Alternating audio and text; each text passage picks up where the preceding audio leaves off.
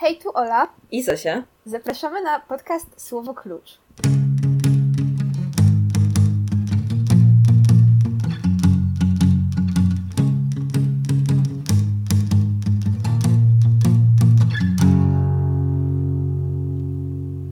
Szybki opis tego, czym mamy zamiar Was uraczyć. W każdym odcinku będziemy naszymi śpiewnymi głosami opowiadać o książkach, które lubimy, albo nie, przybliżać Wam żywoty autorów i zasadniczo dzielić się entuzjazmem do literatury. W pilotażowym odcinku opowiemy Wam o pewnym sympatycznym człowieku, mianowicie o Antonim Tabuki. Nice. Antonio Tabuki przyszedł na świat w 1943 roku w Pizie. Zmarł 9 lat temu w Lizbonie. Te miejsce urodzenia oraz zgonu wskazują na to, kim był. Był on Włochem zafascynowanym portugalską kulturą. Pisał po włosku i po portugalsku. Trochę jego historii. W trakcie studiów odbył podróż po Europie śladami pisarzy, których książki znajdował w bibliotece wujka. To wydaje mi się całkiem romantyczne i przypomina mi trochę mój plan z podróżą pomaturalną śladami Słońce też wschodzi Hemingwaya. może kiedyś, może uznam, że trzeba napisać znowu maturę dostać się na inne studia i wtedy będzie okazja. Kto wie? Dobra, mm, dotarł do Paryża i tam u ulicznego księgarza natrafił na wiersze Fernanda Pessoa. Zachwycił się odnalezioną książką. Miała ona wielki wpływ na jego twórczość. Żeby lepiej poznać utwory Pessoa, nauczył się portugalskiego, tłumaczył jego pracę, dużo o nim pisał i wykładał literaturę portugalską na Uniwersytecie w Sienie. Co tak zachwyciło go w twórczości Pessoa? Portugalski koncept saudade. Czym jest portugalski koncept saudade? Więc jest to rodzaj nostalgii, melancholii, jest to kontemplacja przemijania i piękna. Rzeczywiście to jest bardzo widoczne w jego pracach, o czym zresztą powiemy później, to wypłynie. Spoko. Tak, tak, wypłynie z pewnością. Nie musicie się martwić, słuchacze. Mówił, że pisanie to nie zawód, tylko namiętności, marzenia i wyobraźnia. Hmm. No to tak, to jego biografia. Hmm. Tak, tak, tak. Ciekawy jeden, człowiek. Jeden z tych romantyków. No dobra, A nie, to czekaj, teraz wiesz może na co zmarł, czy coś? zmarł na raka. Bo śmierć jest zawsze ciekawa. Na raka, a okej. Tak, t- Chyba już był całkiem stary, nie? Bo kiedy mówiliśmy, że, że w 2012. Tak, a urodził się w Chyba umarł, 43. tyle to To bardzo dobry rocznik. Gibołka bukiet. Pisze nie wieku ulubiony. butelce wina. Dobra, wiemy już trochę, kim jest to Buki. Dobra. Możemy też teraz trochę dowiedzieć się, Kim czym był, się zajmował. Tak, wiemy na co umarł dokładnie, no to już mamy takie mocne fundamenty. Tak, Powiedz nam tak, trochę. Zosia, o tym, jak poznałaś go i co przeczytałaś. Antonio Tabuki wkroczył w moje życie pewnego pięknego, bodajże wrześniowego poranka, kiedy pakowałam się na biwak i szukałam małej książki, którą mogłabym zmieścić, e, do, e, zmieścić w plecaku. I napotkałam na zbiór opowiadań Tabukiego, e, Słowa na opak i przeczytałam zbiór opowiadań i zachwyciłam się e, autorem. Na razie nie czytałam jego innych, e, żadnej innej twórczości. Wiem, że ty, Ola, czytałaś dwie powieści, natomiast nie czytałaś tego, tego zbioru opowiadań, także nas, na pewno nastąpi tutaj ciekawa wymiana informacji i wiedzy między nami. Tak, na E, więc nieco, nieco słów o słowach na opak. E, jest to zbiór ośmiu opowiadań. E, nie są one ze sobą związane w żaden sposób, żadnym jakimś przewodnim motywem. Przynajmniej nie udało mi się żadnego odkryć ani ustalić. Ale każde z nich opowiada osobną historię. W każdym z nich przeplata się cierpienie i tajemnica. Tytuł, jeśli chodzi o tytuł tego zbioru, to jest to po prostu tytuł pierwszego opowiadania w tym zbiorze. Słowa na opak. Ma sens, ma E, sens. Tak, to, to ma sens. Nie chciało mu się wymyślać nowego tytułu dla zbioru, więc poszedł tą prostą drogą. Ale, Bardzo ale dobrze, zobaczymy może. Wie, gdzie zmierza, wyznacza sobie cele i je realizuje. Jakby po co wymyślać? No, Tak, tak, tak. Realizuje się cała jego fantazja y, w opowiadaniach. Słowa na opak opowiadają o Marii do Carmo, która... O, to jest ciekawe, bo ty wspomniałaś o, o Saudade, o tej... Tak. O, o tym y, motywie Saudade.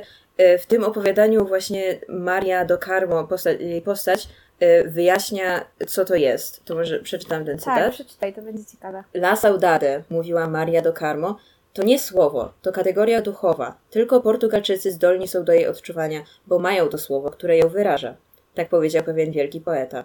I zaczynała mówić o Fernandzie Pessoa. Ej, kurczę, to jest ten sam gościu, o którym ty mówiłaś. Prawda, wszystko się po prostu zazębia. Tak, o mój Boże, zapomniałam o tym kompletnie. Tak, tak, no to wszystko jasne. Już wiemy, dlaczego to opowiadanie jest pierwszym w zbiorze, bo pewnie zawiera tę, tę myśl, która była Tabukiemu tak bliska w jego życiu. Tak, Maria do Carmo y, jest y, postacią bardzo ważną dla narratora tego opowiadania, która okazuje się kłamała mu przez całą ich znajomość. No i narrator po prostu wspomina, wspomina ją. Nie będę opowiadać o każdym opowiadaniu, ponieważ jest ich osiem, trochę by to zajęło, ale chciałabym powiedzieć yy, i szczególnie polecić yy, jedno z nich, zatytułowane List z Casablanki. To opowiadanie ma formę listu, narratora do Liny, do dziewczyny, z którą narrator dzielił swoje dzieciństwo. I z tego listu dowiadujemy się właściwie całej historii życiowej narratora w taki bardzo subtelny sposób, właściwy Tabukiemu, który nie mówi wprost, co się zdarzyło, ale tak pozwala czytelnikowi domyślać się, że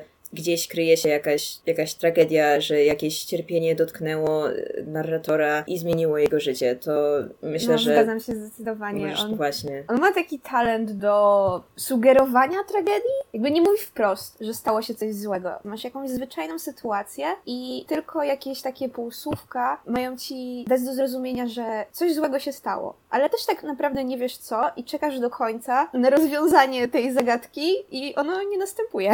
Tak, tak, to właśnie, e, tak, ta, ta zagadka towarzyszy ci przez, podczas czytania całego opowiadania albo całej powieści i e, no i potem zostajesz trochę z niczym, bo Tebuki jest epic pranksterem i e, nie wyjaśnia ci o co dokładnie chodzi i trzeba, trzeba zadowolić się swoimi domysłami. No, serio. Ale, ale za to go kochamy, za to go tak, kochamy. to nie jest frustrujące, to jest takie angażujące. Potem tak dużo o tym myślę. Nawet jak przygotowywałam wczoraj moje notatki, tego, co będę chciała powiedzieć, mm -hmm. przeglądając tak z powrotem książkę, o której potem powiem, to znowu obudziło się we mnie to samo. Moja mm -hmm. głowa nie nadąża. Mam wodę zamiast mózgu. Spoko, same. Ale ta woda płynie ma się dobrze. Ktoś chyba często czyści basen. Dobrze, wracając do słów na opak. Tak, e, właśnie chciałam e, przeczytać cytat, który zilustruje to, to takie sugerowanie tragedii. To e, właśnie zdanie z listu z Casablanki. Nakłonili mnie do tego stryjostwo. Ukończyłem już szkołę podstawową, nie miałem zacięcia do mechaniki samochodowej, to było widać od razu. A zresztą ciotka Olga miała nadzieję, że miasto mnie zmieni. Słyszałem, jak powiedziała kiedyś wieczorem, Czasami boję się jego oczu. Są takie wystraszone. Kto tam wie, co on widział? Biedny chłopiec. Kto wie, co pamięta? To jest właśnie dobry przykład. Takie zdania tego typu e, Tabuki, znaczy no, narrator tego opowiadania wplata w swój list i pozwala nam się domyślić, że jakaś ogromna tragedia zdarzyła się za dzieciństwa jego i za dzieciństwa Liny, do której pisze ten list po wielu latach nieodzywania się do niej, nie utrzymywania żadnego kontaktu. Kolejną rzeczą, która bardzo, bardzo mi się spodobała w tym liście z Casablanki jest to, że Tabuki prowadzi nas w miejsca bardzo zaskakujące i no nie sposób się domyślić, zaczynając czytanie, gdzie doprowadzi nas akcja, jakby co, czego się dowiemy, bo każde z tych opowiadań, kiedy czytałam Suwanowa, każde z tych opowiadań, miałam wrażenie, miało taki tak zwany twist. Niektóre były mocniejsze, niektóre troszkę bardziej oczywiste, ale no w sumie, nie no, w sumie żadne nie było dla mnie oczywiste. Każde mnie zaskoczyło. Nie wiem, czy tak samo było w tych, w tych powieściach, które czytałaś? Tak, to znaczy w powieściach zazwyczaj dopiero na koniec było takie zupełnie odwrócenie. Potem to rozwinę, ale zasadniczo historia szła w jedną stronę, a potem zupełnie nie spodziewałabym się zakończenia. Mhm, no właśnie, właśnie. I tutaj może nie będę jednak spoilerować, co się dzieje w, w liście z Casablanki, jak ono się kończy. E, może zresztą nie byłby to nawet aż taki wielki spoiler, natomiast bardzo, bardzo, bardzo je polecam, bo jest takie, jest piękne i jest wzruszające. Ale w taki spokojny sposób. W sensie nie taki, nie wycisnęło mi łez z oczu ani nic takiego, ale była to po prostu piękna opowieść i jest moim zdaniem doskonałym przykładem tego, co jest najlepsze dla mnie w, w pisarstwie Tabukiego, czyli tego, w jaki, w jaki niezwykle płynny sposób on przechodzi od jednej rzeczy do drugiej. On buduje te takie długie zdania, które wcale nie są trudne do czytania. Znaczy nie jest tak, że musimy się skupić, żeby ogarnąć sens jakiejś składni czy coś, tylko one właśnie tak jakby płyną i on nas zabiera z jednego brzegu na drugi tymi bardzo takimi, no nie mogę znaleźć synonimu do płynny, ale właśnie tymi płynnymi to jest, to jest dobre słowo. W postscriptum do robi się coraz później. Sam Tabuki mówi, że wydaje mi się, że to był cytat, jakiś ukryty cytat, że to nie była jego Mhm. myśl, ale niestety nie jestem takim odczytanym inteligentem, więc to tylko moje, moje przypuszczenia. Natomiast mówi, że pisanie jest jak rzeka, która ma trzy brzegi. To są te jego długie Ale nie zdania. mówi, nie mówi jakie brzegi? Nie. Okej. Pisanie Czyli, a, jest jak- trzeba się ma- główkować. Prawda? Nawet jak wyjaśnię ci, co on robi, na czym polega jego praca, to musisz po prostu... Jakie brzegi? Co jest trzecim brzegiem? Mhm. Co, co jest w ogóle pierwszym i drugim? No. Właśnie, właśnie. Słuchacze, y, podzielcie się swoimi przemyśleniami w komentarzach. Może wy wiecie. Tak, może, może wy domyślicie się o co chodzi i o jakie trzy brzegi może chodzić, może chodzić Tebukiemu. To jeszcze póki mówimy o tych słowach na opak, to może opowiem jeszcze o drugim z moich ulubionych opowiadań z tego zbioru, czyli o sobotnich popołudniach, które były bardzo frustrujące dla mnie, ponieważ e, narratorem opowiadania jest e, młody chłopak, który spędza lato w swoim domu z mamą i z siostrą, e, ucząc się łaciny do egzaminu poprawkowego. Hashtag mood, hashtag relatable. Będziesz mieć poprawkę z łaciny? Boże, mam nadzieję, że nie. Ale na przykład dzisiaj się zerwałam z łaciny, więc kto wie, kto wie. No, w każdym razie... Podoba ci się polska łacina bardziej od e. angielskiej łaciny? O Boże, tak, tak. Nie, ja naprawdę ja nie mogłam znieść. y, strasznie mi się nie podoba osobiście. Ja wiem, że to jakby wszystkie, że nie ma, że ta polska wymowa łaciny wcale nie jest jakaś najbardziej poprawna czy coś. Okej, czy- wszystko mi jedno. Anglicy wymawiają łacinę w taki obrzydliwy sposób dla mnie. W sensie on brzmi tak brzydko i nie mogłam się do niego przyzwyczaić, jak byłam w Szkocji i bardzo mnie irytował. Także tutaj jest tylko jeden taki gościu w mojej grupie, który uparł się, żeby mówić właśnie, żeby wymawiać, nie wiem jak się nazywa ta wymowa, e, bo ona ma jakąś nazwę, U, właśnie upiera się, żeby wymawiać to takie, wiecie, jak jest na przykład vivo, czyli ja żyję, to on mówi wiło. Ojej, E, czekaj, ja zasady. wiem, ja jestem, ja nie znam łaciny, ale rozmawiałam kiedyś jakoś strasznie długo z jakąś dziewczyną na temat łaciny i ona mi mówi, i, i, inter coś tam, że to jakaś taka łacina, która ma być uniwersalna dla różnych krajów i że w UK podobno trochę w to cisną. Tak, tak, no właśnie nie pamiętam tej nazwy, to jest, ale to jest chyba coś na i. No to mamy takiego hotshota, który, który miał taką ambicję, żeby w ten sposób mówić. Jakby good for him, good for, good for him. E, Ja osobiście bardzo się cieszę, że, e, że, że uczy się teraz po polsku łaciny. No, ale dobra. Ten chłopak uczy się łaciny, słabo mu to idzie, bo nic mu się nie chce, bo jest gorąco. I w sumie każdy dzień jest podobny do, do poprzedniego. E, Jest gorąco, jego mama jest smutna, jego siostra go irytuje, bo cały czas chce się z nim bawić, a on nie chce z nią się bawić. I niby nic, prawda? Niby normalne lato, ale patrząc na całą tę sytuację jego oczami, domyślam się, że coś się dzieje, że coś złego się dzieje, że jest w tle, co, dzieje się coś smutnego, tak? Jego mama jest smutna z jakiegoś powodu, jego ojciec nie ma go, nie wiadomo, my nie wiemy, co się z nim stało. Ta tajemnica buduje się, buduje, buduje. Napięcie rośnie bardziej niż u Edgara Allana Poe, zdecydowanie. Jestem, jestem gotowa kłócić się z, na ten temat ze wszystkimi, że Tabuki buduje napięcie lepiej od Edgara. I ja czytając miałam właśnie, nie mogłam się doczekać, żeby się dowiedzieć, co, o co chodzi, tak? Co się dzieje z tym ojcem, co się stało, dlaczego jego mama jest smutna. Ale opowiadanie się skończyło i nie dało żadnej odpowiedzi i zostawi, jakby e, pozostawiło mnie z pytaniami, tymi samymi, które miałam, kiedy byłam w trakcie czytania. Także Tabuki może być trochę frustrujący w ten sposób, ale no jest to po prostu bardzo ciekawe doświadczenie, czytanie jego opowiadań. No i to w sumie chyba, to są właśnie te, te, te dwa opowiadania, które zwłaszcza polecam. Nie wiem, czy można je znaleźć w internecie. Mam nadzieję, że tak. E, List Casablanki i Sobotnie Popołudnia to były takie, które wyróżniły się, były jakby, no najbardziej, zrobiły na mnie największe wrażenie. To może opowiedz teraz o tych powieściach, które ty czytałaś. Opowiem o jednej z nich, mianowicie o Robi się coraz później. Zacznę od początku postscriptum do powieści, gdzie Tabuki wyjaśnia nam, w jakich okolicznościach zaczął pisanie. Jeśli dobrze pamiętam, zacząłem pisać tę powieść w formie listów około jesiennego zrównania dnia z nocą 1995 roku.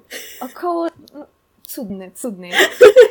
Interesowałam się No. wówczas przede wszystkim Sadekiem Hedayetenem i jego paryskim samobójstwem, krążeniem krwi, tak jak badał je Andreas Cisalpino, Cisalpino, whatever w Pizie, w połowie XVI wieku, funkcją serotoniny, progiem tolerancji bólu oraz przyjaźniami, które uważałem za umarłe, a może takie nie były.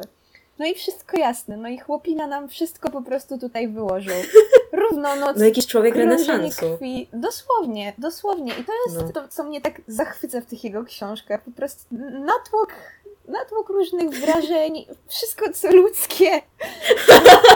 On jest przy okazji takim erudytą, ja nie wiem, książka, to co mi się najbardziej chyba podobało, to to, że ta książka jest taka właśnie niesamowicie zagadkowa, jest tak dużo szarat, jakichś aluzji, cytaty, ukryte cytaty. To było takie przyjemne, po prostu tak mhm. zgadywać o co chodzi, ale nie tylko w fabule, ale też po prostu w języku. To też jakby wymagało od ciebie myślenia. Nie wiem, czy też tak było w opowiadaniach, ale robi się coraz później, praktycznie cały czas to tak cię angażowało intelektualnie.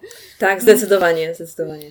Mm, tak, czym jest robi się coraz później? Jest to znakomita, znakomita powieść w formie 17 listów miłosnych bez adresata. Bardzo podobała mi się ta forma, nie tylko dlatego, że była bardzo zagadkowa, ale zasadniczo straszliwie przemawia. Wydaje mi się, że każdy się tak w którymś momencie czuje jak taki list bez adresata. I może ta książka trafiła do mnie w dobrym momencie, w odpowiednim momencie, nie wiem czy dobrym, ale w takim, że akurat rozumiałam po prostu i treść i formę. Nie wiem jak to określić. Po prostu taki opis pięknego, kosmicznego szaleństwa. Każdy list jest pisany przez może inną osobę, może tą samą, tylko kogoś z bardzo bogatym życiem, który dużo przeżył, dużo doświadczył. Nie wiem. Na początku wydawało mi się, że wszystkie listy pisze ta sama osoba, tylko po prostu podróżuje i czasem pisze z Grecji, czasem z Francji, ale im dłużej czytałam, tym mniej byłam tego pewna. Ostatni list myślałam, że mi to rozwiąże, ale jeszcze bardziej zamieszał. Nie będę zdradzała, o czym on jest. To jest konkretny spoiler, a bardzo polecam, bardzo przeczytajcie tą książkę, wszyscy słuchacze i w ogóle jest super. Ja na pewno przeczytam, tak, koniecznie. No jesteś moim słuchaczem no. w tej chwili, co nie? To, tak, tak, dokładnie. Tak, zdecydowanie. Więc nie, po prostu zwaliło mnie z nóg zakończenie tej książki, ale cała ona, niesamowity język, bardzo plastyczny, Chyba w tym też się zgadzamy, że główną taką wartością jego twórczości nie jest nawet to, co się dzieje, akcja, tylko to, w jaki sposób on pisze. Właśnie ten, ten plastyczny język, jak mówisz, te takie wskazówki, które on dla siebie -hmm. zostawia, takie ukryte rzeczy i tak dalej, to jest po prostu wspaniałe doświadczenie. Bardzo przyjemne jest czytanie tego, nawet nie, żeby dowiedzieć się, co się stanie, mimo że to też jakby cię wciąga, tylko właśnie, żeby doświadczyć takiego języka. I tutaj shoutout, dopóki jesteśmy przy tym temacie, shoutout dla tłumaczek, tak, bo e, robi się czytałyśmy po polsku. Joanna Ugniewska, czapki z tak, głów. Tak, natomiast słowo na opak tłumaczyła... Gdzie się dokopać do tej informacji? O, e, Halina Kralowa tłumaczyła słowa na opak, także tak, tak, bijemy, bijemy ukłony chciałam rozwinąć Twoją myśl, że język jest ważniejszy niż to, co się dzieje. No bo robi się coraz później, nie dzieje się za dużo. To znaczy, te listy opisują to, co się przytrafiło nadawcy w ciągu dnia, nawiązują też do przyszłości, przeszłości, którą dzielił z kochanką, do której pisze, ale nie napisze. To są takie pojedyncze wspomnienia, a to, co się dzieje teraz, to pojedyncze opisy krajobrazu, pisze co zjadł. Takie zupełnie zwyczajne historie. Jednak przebija z nich taka melancholia. To są historie zwykłych ludzi, ale przez to właśnie zaczynasz się zastanawiać, jak bogate życie wewnętrzne mają zwykli ludzie.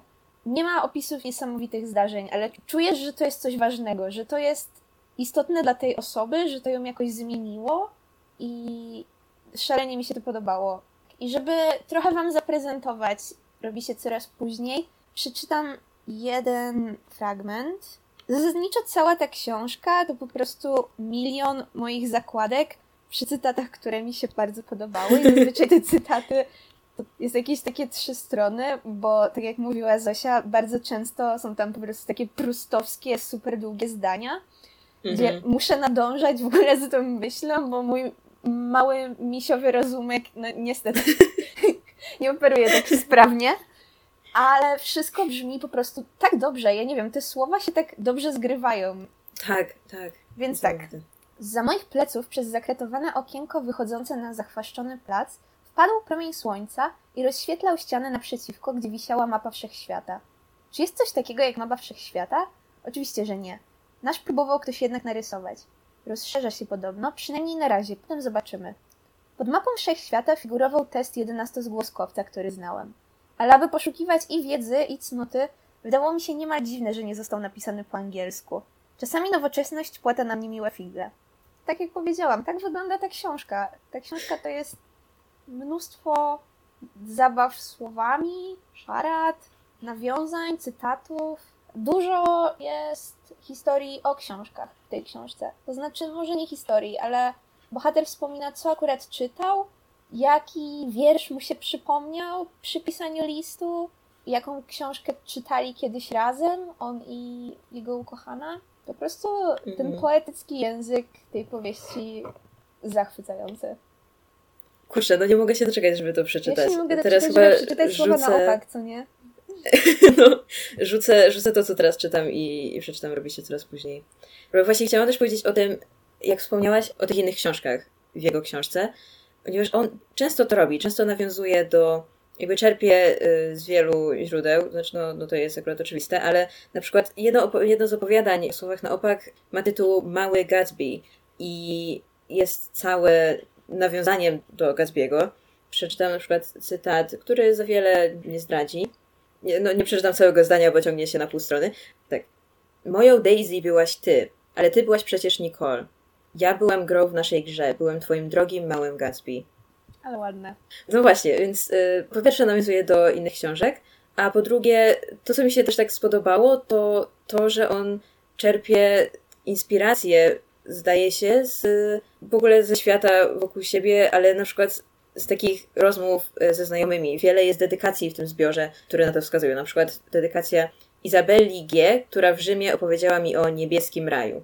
I tytuł tego opowiadania to Niebieski raj. Albo opowiadanie Teatr, które, by the way, jakby trochę nie mogłam się oprzeć porównywaniu go z Jądrem Ciemności, ze względu na, w sumie tylko ze względu na miejsce akcji. Ale nie tylko. Tak jak myślę, to było dużo To znaczy, to, to wszystko, co ja czytałam, to się dzieje gdzieś w Europie. Wow. No, a teatr dzieje się w Afryce. I chciałam właśnie powiedzieć, że nie mogłam się oprzeć porównywaniu tego z Jądrem Ciemności, ale teatr wypadał dużo lepiej. Znaczy myślę, że chcieli powiedzieć zupełnie dwie różne rzeczy, jakby opowiedzieć dwie zupełnie inne historie. Podobne jest miejsce akcji, znaczy jest to samo miejsce akcji, ponieważ Afryka kilkadziesiąt lat temu i też są dwie postacie, tak? Dwóch mężczyzn z Europy, którzy spotykają się niespodziewanie, tak? W takim miejscu i nawiązują głęboką więź. No ale absolutnie nie sądzę, żeby Tabuki chciał powiedzieć w tym opowiadaniu to, co cokolwiek chciał powiedzieć nasz ukochany Józef Korzeniowski. Na szczęście. No, Korzeniowski E, teatr jest- wiesz, umówmy się. Jakby, sorry to Buki, E, bardzo cię mhm. lubimy, ale no, nie stworzyłeś tak polskiej literatury, jak, Nie, jak nie. Korzeniowski. Korzeniowskiego nie przebijesz, niestety. Teatr jest dedykowany dla Don Ketano de Lancastre, który mi tę historię opowiedział. Czyli już dosłownie mamy, tak? On po prostu bierze historie, które słyszy od ludzi w swoim życiu i przekuwa je na wspaniałą literaturę. W, robi się coraz później. Rozdziały, te listy zaczynają się zazwyczaj od cytatów i często te cytaty są w oryginale, także nie do końca wiedziałam o co w nich chodzi, bo moje zgadywanie o co chodzi w tym portugalskim wierszu, o co chodzi w tej łacińskiej sentencji. Dobrze, czasem, czasem gorzej, ale e, w postscriptum, którego początek już czytałam, opowiada o tym, jak powstawały pojedyncze listy i rzeczywiście często też mówi.